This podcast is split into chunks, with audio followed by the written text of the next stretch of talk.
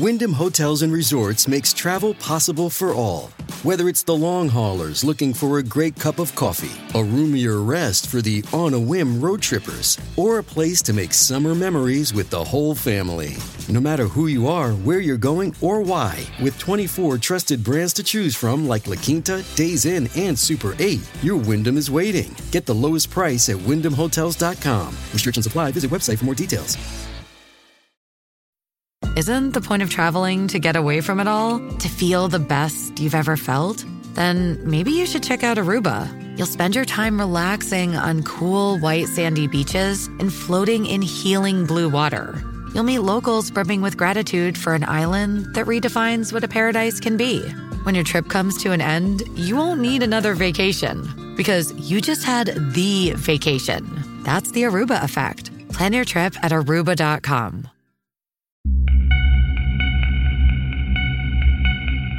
This episode contains real narrated experiences. Listener discretion is advised.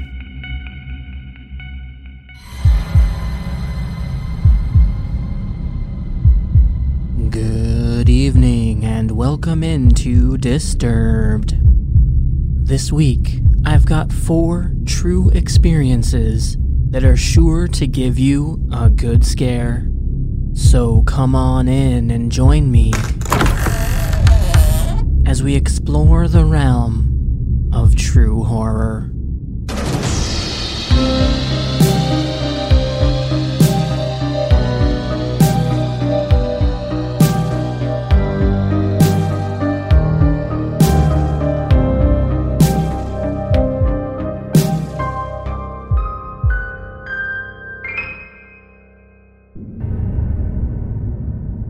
First experience comes from Reddit user Dreams Child, and I'm proud to introduce new guest narrator Erin Lillis. You may recognize her from the No Sleep podcast. This experience has been independently verified by Reddit's team through supporting evidence and has been given the exclusive verified tag. Many times, it's one decision that can change everything.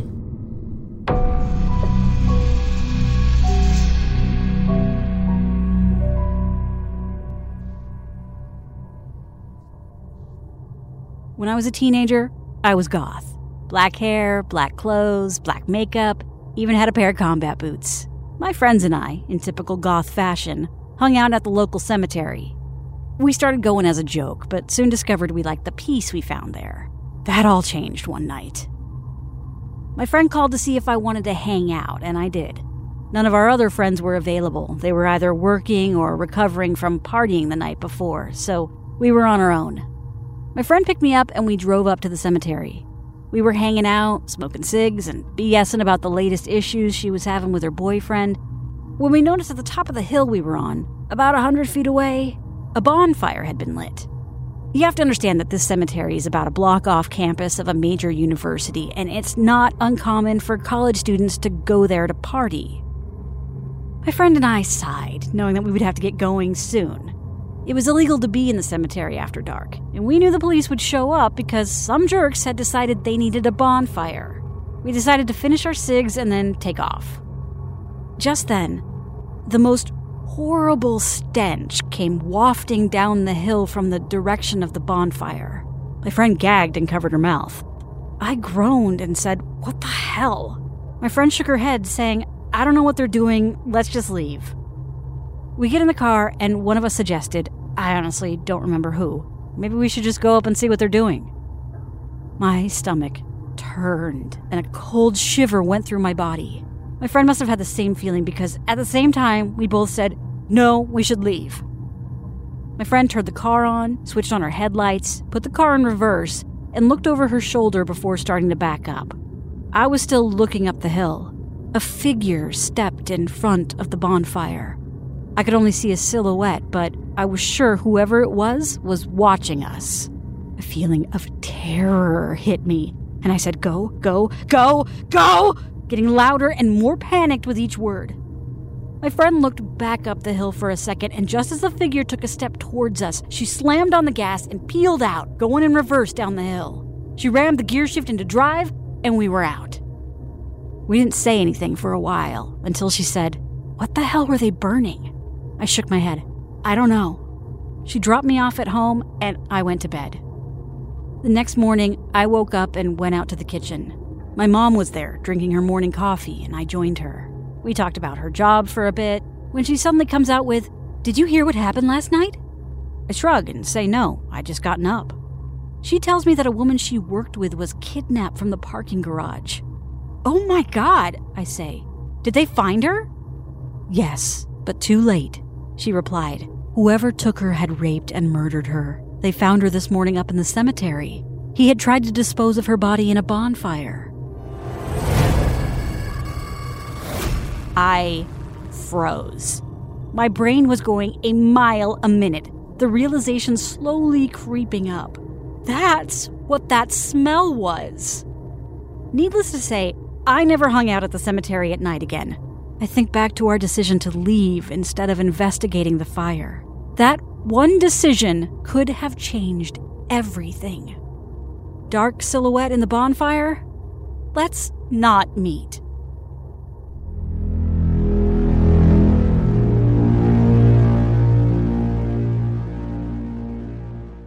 If you enjoy what you're hearing, consider supporting us as a premium listener.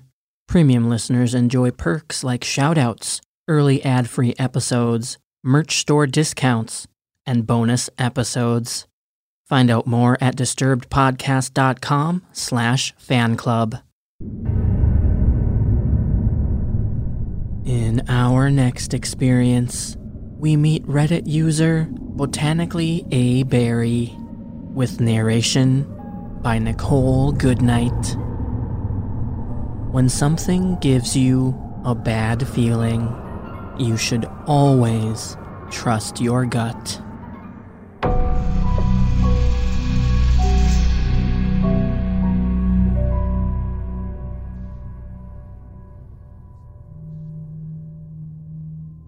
I don't know what compelled me to finally share this, but I have been thinking about it a lot the past few days and thought it fit the sub relatively well. I'm one of those longtime lurkers who have been sitting on their own story for ages, but I finally got around to writing my experience down and hope someone out there finds this interesting to read. Apologies in advance for the length. I have a lot of thoughts about this as if it was the first and only time I felt legitimately afraid for my life. When I was about eight years old, my parents were going through a divorce, and me and my older sister used to spend a lot of time at our grandparents' house. It's a long, ranch style home on a corner in a very nice neighborhood that's a 10 minute walk from a gas station, grocery store, and a few fast food restaurants.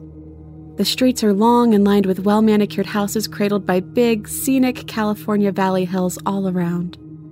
We were never very wealthy, but my grandpa bought it as a fixer upper many years ago, and the property value has skyrocketed since then. As you can imagine, it's a very safe spot, and although there weren't many other kids in the neighborhood, it wasn't uncommon to see neighbors walking their dogs or pushing a stroller down the sidewalk outside our house. Although my mom was especially protective all our lives, this particular neighborhood was densely populated, and my family knew just about everyone who lived there. She grew up in that neighborhood herself, so she was understandably trusting. She would once in a while let me and my sister walk to the Rotten Robbie gas station on the other end of the block to grab a snack. I would always get a ring pop. And my sister? My sister would grab a Three Musketeers before we made our way back home. My sister was about 11 at the time, and this small amount of freedom was a really big deal to us. Nothing compared to walking down that street all by ourselves in the summertime, laughing and joking around, a couple dollar bills in our pocket. I felt like I owned the world. The one oddity I ever noticed around the neighborhood was a small camper parked on the side of the road opposite to the gas station, right along the back side of the fence of another house. It sat there in the shade like a permanent fixture, all the windows constantly covered by opaque beige curtains. I can't explain why, but it always gave me this deep sense of foreboding when I'd pass it. I was almost positive someone was living inside it because, at times, I'd hear the air conditioner running as it sat stagnant in that same spot. The hairs on my neck would always stand on end as I passed it, particularly as I passed the camper door, and I'd always keep an eye on it for fear that one day it'd just swing open just as I came to pass it. I think what bothered me the most was a drawing taped to the door from the inside. It was extremely messy, a sketch of odd lines in a brown colored pencil that was frustratingly indiscernible. I could see the outline of something, a, a, vague shape, but could never make out what it was intended to be. I never had the nerves to stop and stare long enough to really investigate, but each time I walked by, I'd steal a glance. A year prior to the incident I'm about to describe, I was walking with my mom past the camper in the shade. We had just gone to the park nearby and, unfortunately, had to pass the camper before we could cross the street and continue walking. I didn't want to seem afraid, so I kept on walking right behind her and didn't object when she walked past it. This time, I felt a little more brave. I was frustrated not being able to decipher the drawing for so long, and while my mom was feet away, I stopped in front of the camper door and, and took a moment to really look at the drawing. Upon closer inspection, the paper was filthy.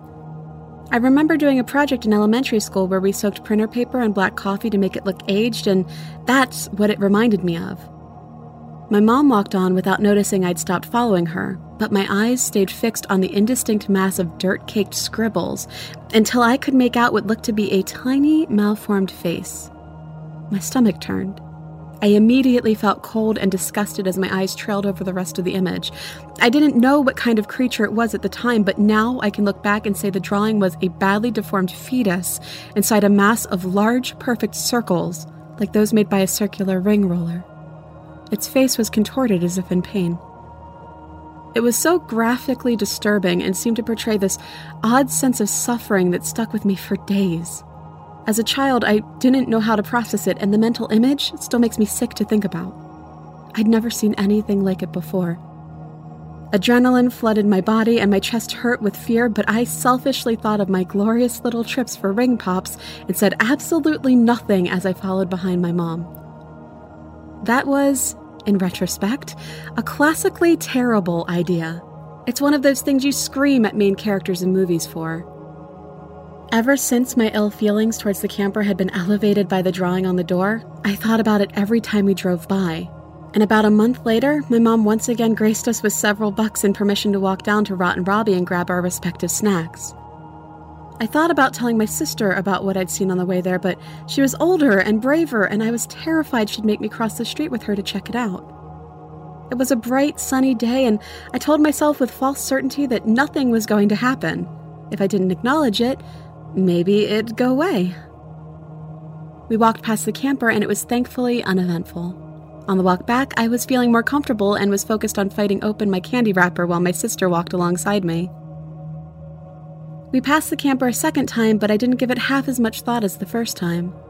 I don't remember what we were talking about, but I recall being interrupted mid sentence as my sister softly yet firmly said my name. There was a distinct fear in her voice that immediately set me on edge, like a bucket of ice water. All my senses heightened, and I became aware of everything, including the sound of haphazard footsteps about 10 feet behind us. It was accompanied by a heavy rustling sound like a heavy backpack, and nervously I half turned my head to look. A man with a long, unkempt beard and wearing many layers of ragged clothing stood behind us, eyes unmistakably burning into our backs as he walked. His movements weren't normal. It was a drunken shuffle, like each of his feet were unimaginably heavy and needed to be moved one grand effort at a time. His shoulders were skewed, head tilted downward with a strange arch of his neck. I could hear his shoes scraping the gravel with every step, but rather than seeming genuinely intoxicated, it was as if he was intentionally meandering our direction, like a zombie with the direct effort to frighten us. Behind him, I saw the camper door was wide open for the first time in all the years we'd spent living there and realized this was the man who had been living inside. He's following us, I choked out, my eyes filling with tears. My mind was spinning as I stared straight ahead again, the wide street and sidewalks abnormally empty all around. My sister grabbed my hand. She squeezed it hard enough to hurt without looking my way, speaking carefully under her breath. On the count of three, we race home she told me in a very serious tone of voice. I couldn't reply through the growing lump in my throat, but every single cell in my body understood we had to put some distance between us and this man as quickly as possible.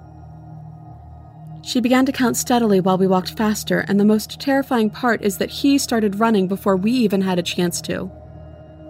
He must have heard her directions to me and tried to get a head start by sprinting our direction before she got to three, but his footsteps were noisy and we bolted like deer the instant we heard him behind us.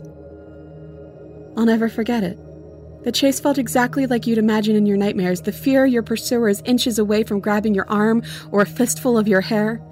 I pictured myself being dragged into the van with nobody around to see or hear me. We ran so fast that we didn't even have the breath to scream, and peering back behind me about 10 seconds later, I saw him running our direction with absolute none of the impairment he showed with those zombie like steps moments before. I think back on it now, and he may have been deliberately pretending to be handicapped to lower our guard so we wouldn't start running. The thought is terrifying, but I can't rationalize it any other way.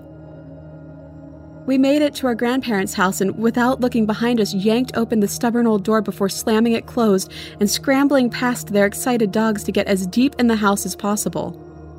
I don't even think we locked it, as our main goal was getting within the line of sight of any adults as quickly as possible.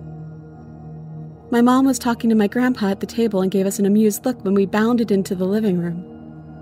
Since we were kids, Running around wasn't anything out of the ordinary, and she didn't ask what happened as we collapsed on the couch and tried to catch our breath. The inside of the house felt so safe and felt in such good spirits that I didn't even want to bring up what had just happened. Like waking up from a nightmare you didn't want to talk about, I was desperate to go back to normalcy. I wanted to forget about it entirely, to unwrap my candy and act like everything was completely normal for the sake of my own sanity, and that's exactly what I did. I asked my sister a few years back if she remembered this incident. I'm 25 and she's 28 now, and her response was strange. She remembered immediately without the need for me to provide details, but she quickly waved it off and insisted he had to have been a bored homeless man looking to spook some kids walking home with no real intent to harm anyone. I don't know. I'd like to believe it's some innocent misunderstanding, but like they always say about gut feelings, they're rarely wrong. I feel in my soul that he wanted to hurt me and my sister that day. I never told her or anyone else about the strange drawing on the door, and I'm not sure if my sister saw the open door and connected him to the camper or not. It's one of my biggest regrets, as I would hate for any other children to have been less fortunate after innocently walking past the camper in the shade. I believe he may have chosen the spot between the park and the gas station deliberately due to the number of children walking around the area. I never saw the camper again a day or so after this. I'm not proud of how I handled this and would encourage anyone who finds themselves in a similar situation to contact authorities immediately for the safety of others around. I don't know if maybe this whole story comes off as melodramatic, but it was very real and very frightening in a way I can't forget. So, possibly deranged camper guy by the gas station? Whatever your intent was, let's not meet.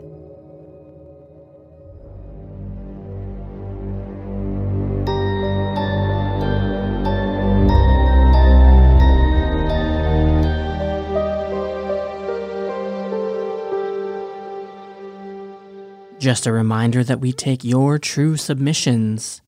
If you've had a terrifying experience and want to share it, leave us a message on our hotline at 701 712 8008. Waiting on a tax return? Hopefully, it ends up in your hands. Fraudulent tax returns due to identity theft increased by 30% in 2023. If you're in a bind this tax season, LifeLock can help. Our US based restoration specialists are experts dedicated to helping solve your identity theft issues and all LifeLock plans are backed by the Million Dollar Protection Package. So we'll reimburse you up to the limits of your plan if you lose money due to identity theft. Help protect your information this tax season with LifeLock. Save up to 25% your first year at LifeLock.com slash aware. Do you enjoy science, spooky stories, and all things paranormal? We do too. While we would love for most paranormal stories to be true, we are here to tell you that they probably aren't but that doesn't make them any less fun to speculate about. We are the Spooky Science Sisters podcast.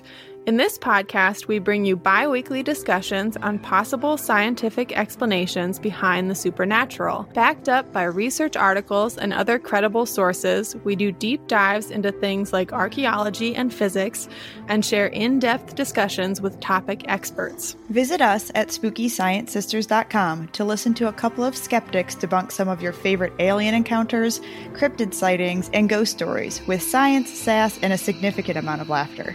Thank you and stay spooky. Hi, I'm Matt Harris. Seton Tucker and I host the podcast Impact of Influence, which for two years covered in depth Alec Murdaugh, who was eventually convicted in 2023 of murdering his wife Maggie and son Paul. That story continues to evolve, and we will cover that. Plus, we will tell you stories of other true crime events that have happened in the South. Please join us on Impact of Influence and give us a follow on the Impact of Influence Facebook page. In our next experience, we hear from Reddit user The Deepest Regrets, with narration by yours truly. Sometimes the drive home doesn't go quite as expected.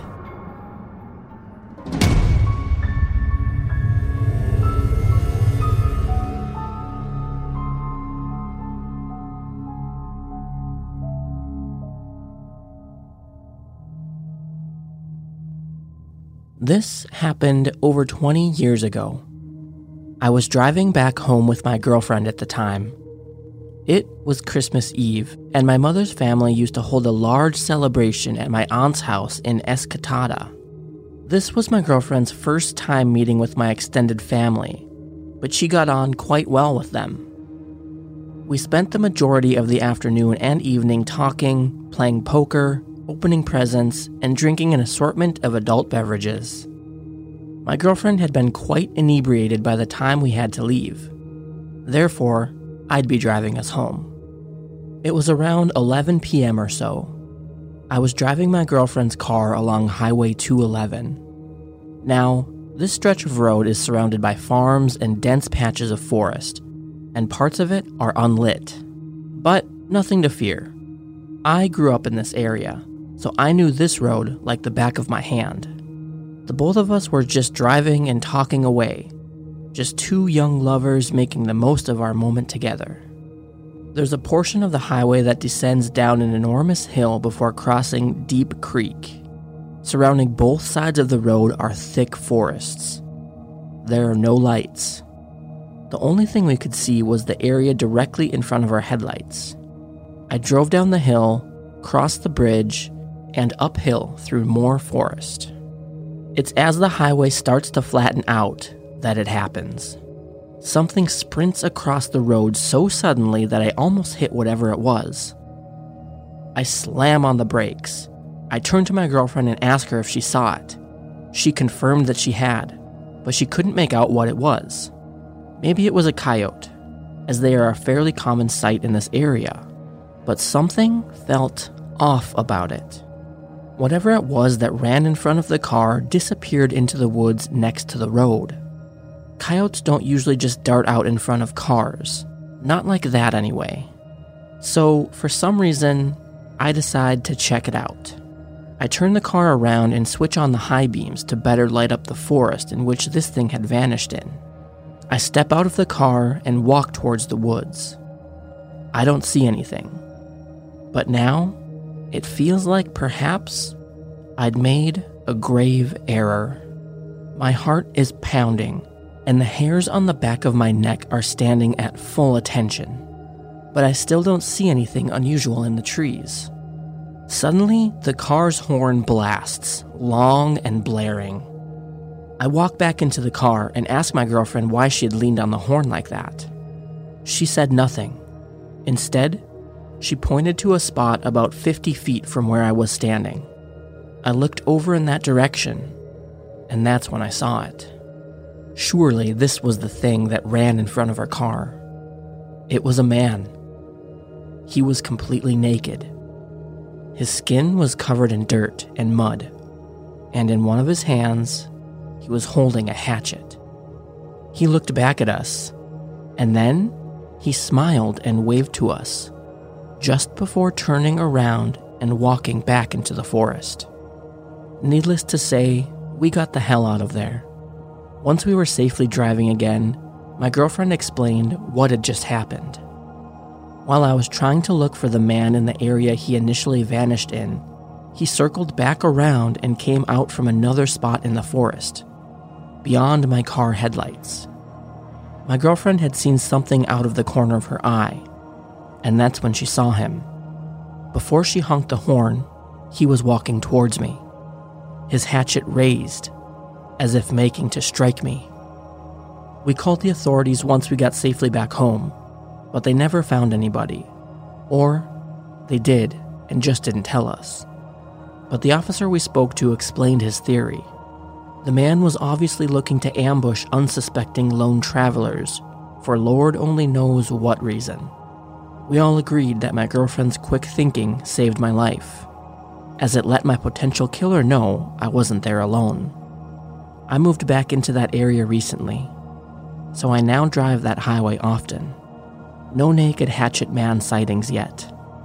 But I can tell you that I'm definitely extra vigilant now, especially near Deep Creek.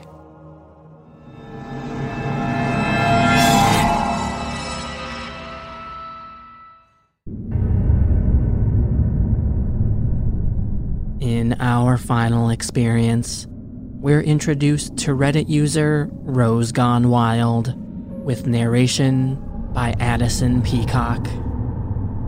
You never really know exactly who you'll meet on a train.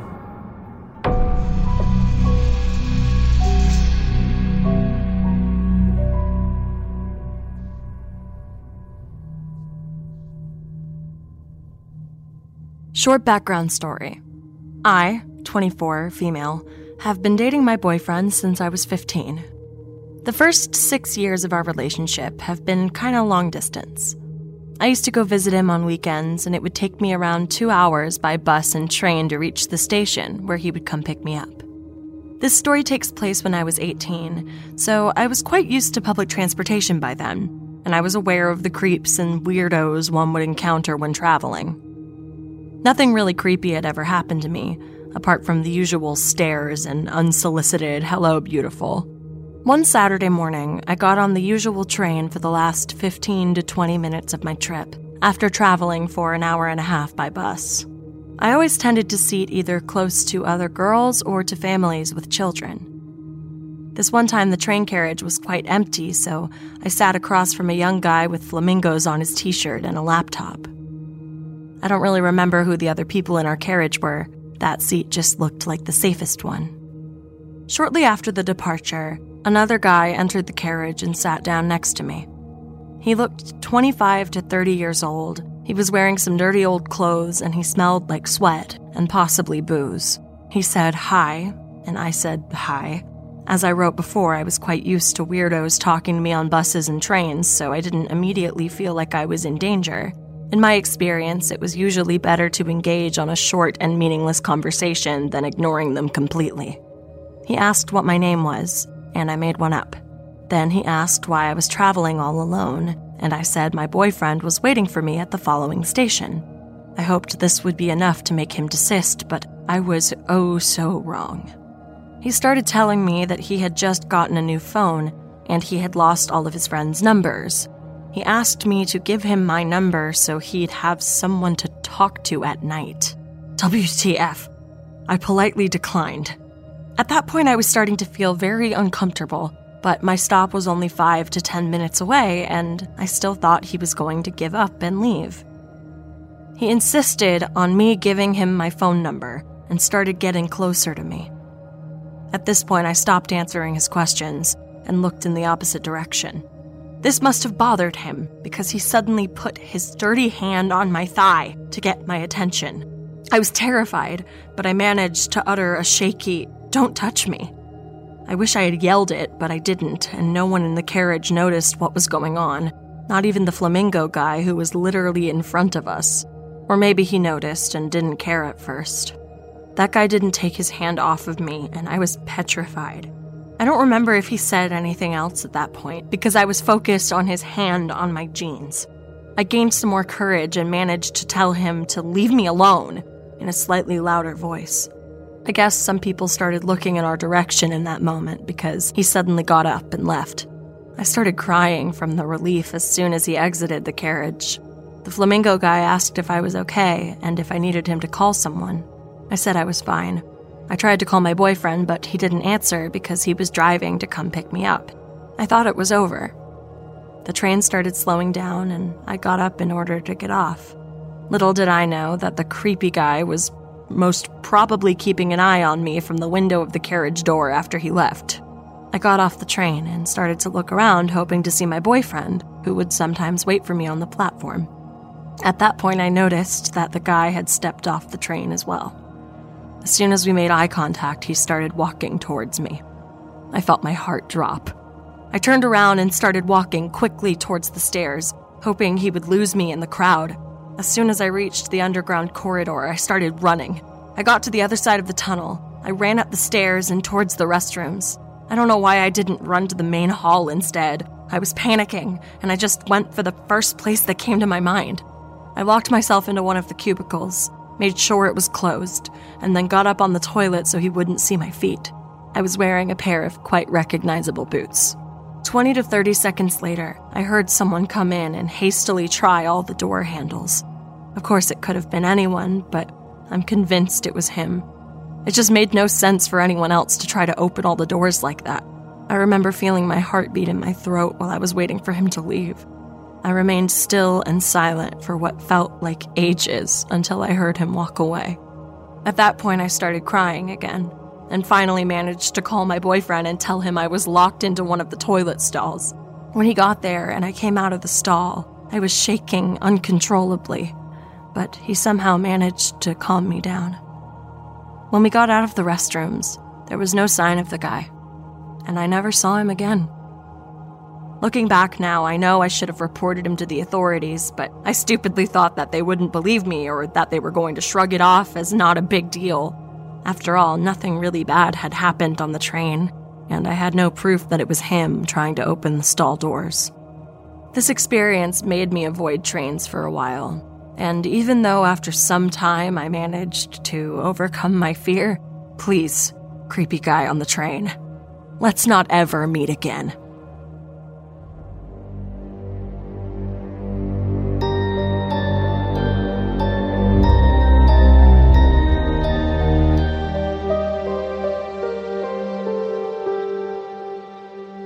Before we end this week's show, I'm taking this time each week to read one of your reviews from Apple Podcasts. This week's review is from Pamela Boss. The review I love it. I absolutely love strange stories and mysterious happenings. This is a great podcast, and I'm so excited for more. Thank you, Pam, for that review. For your chance to have your review read on the podcast, make sure you go drop us a review on Apple Podcasts or by going to disturbedpodcast.com slash rate.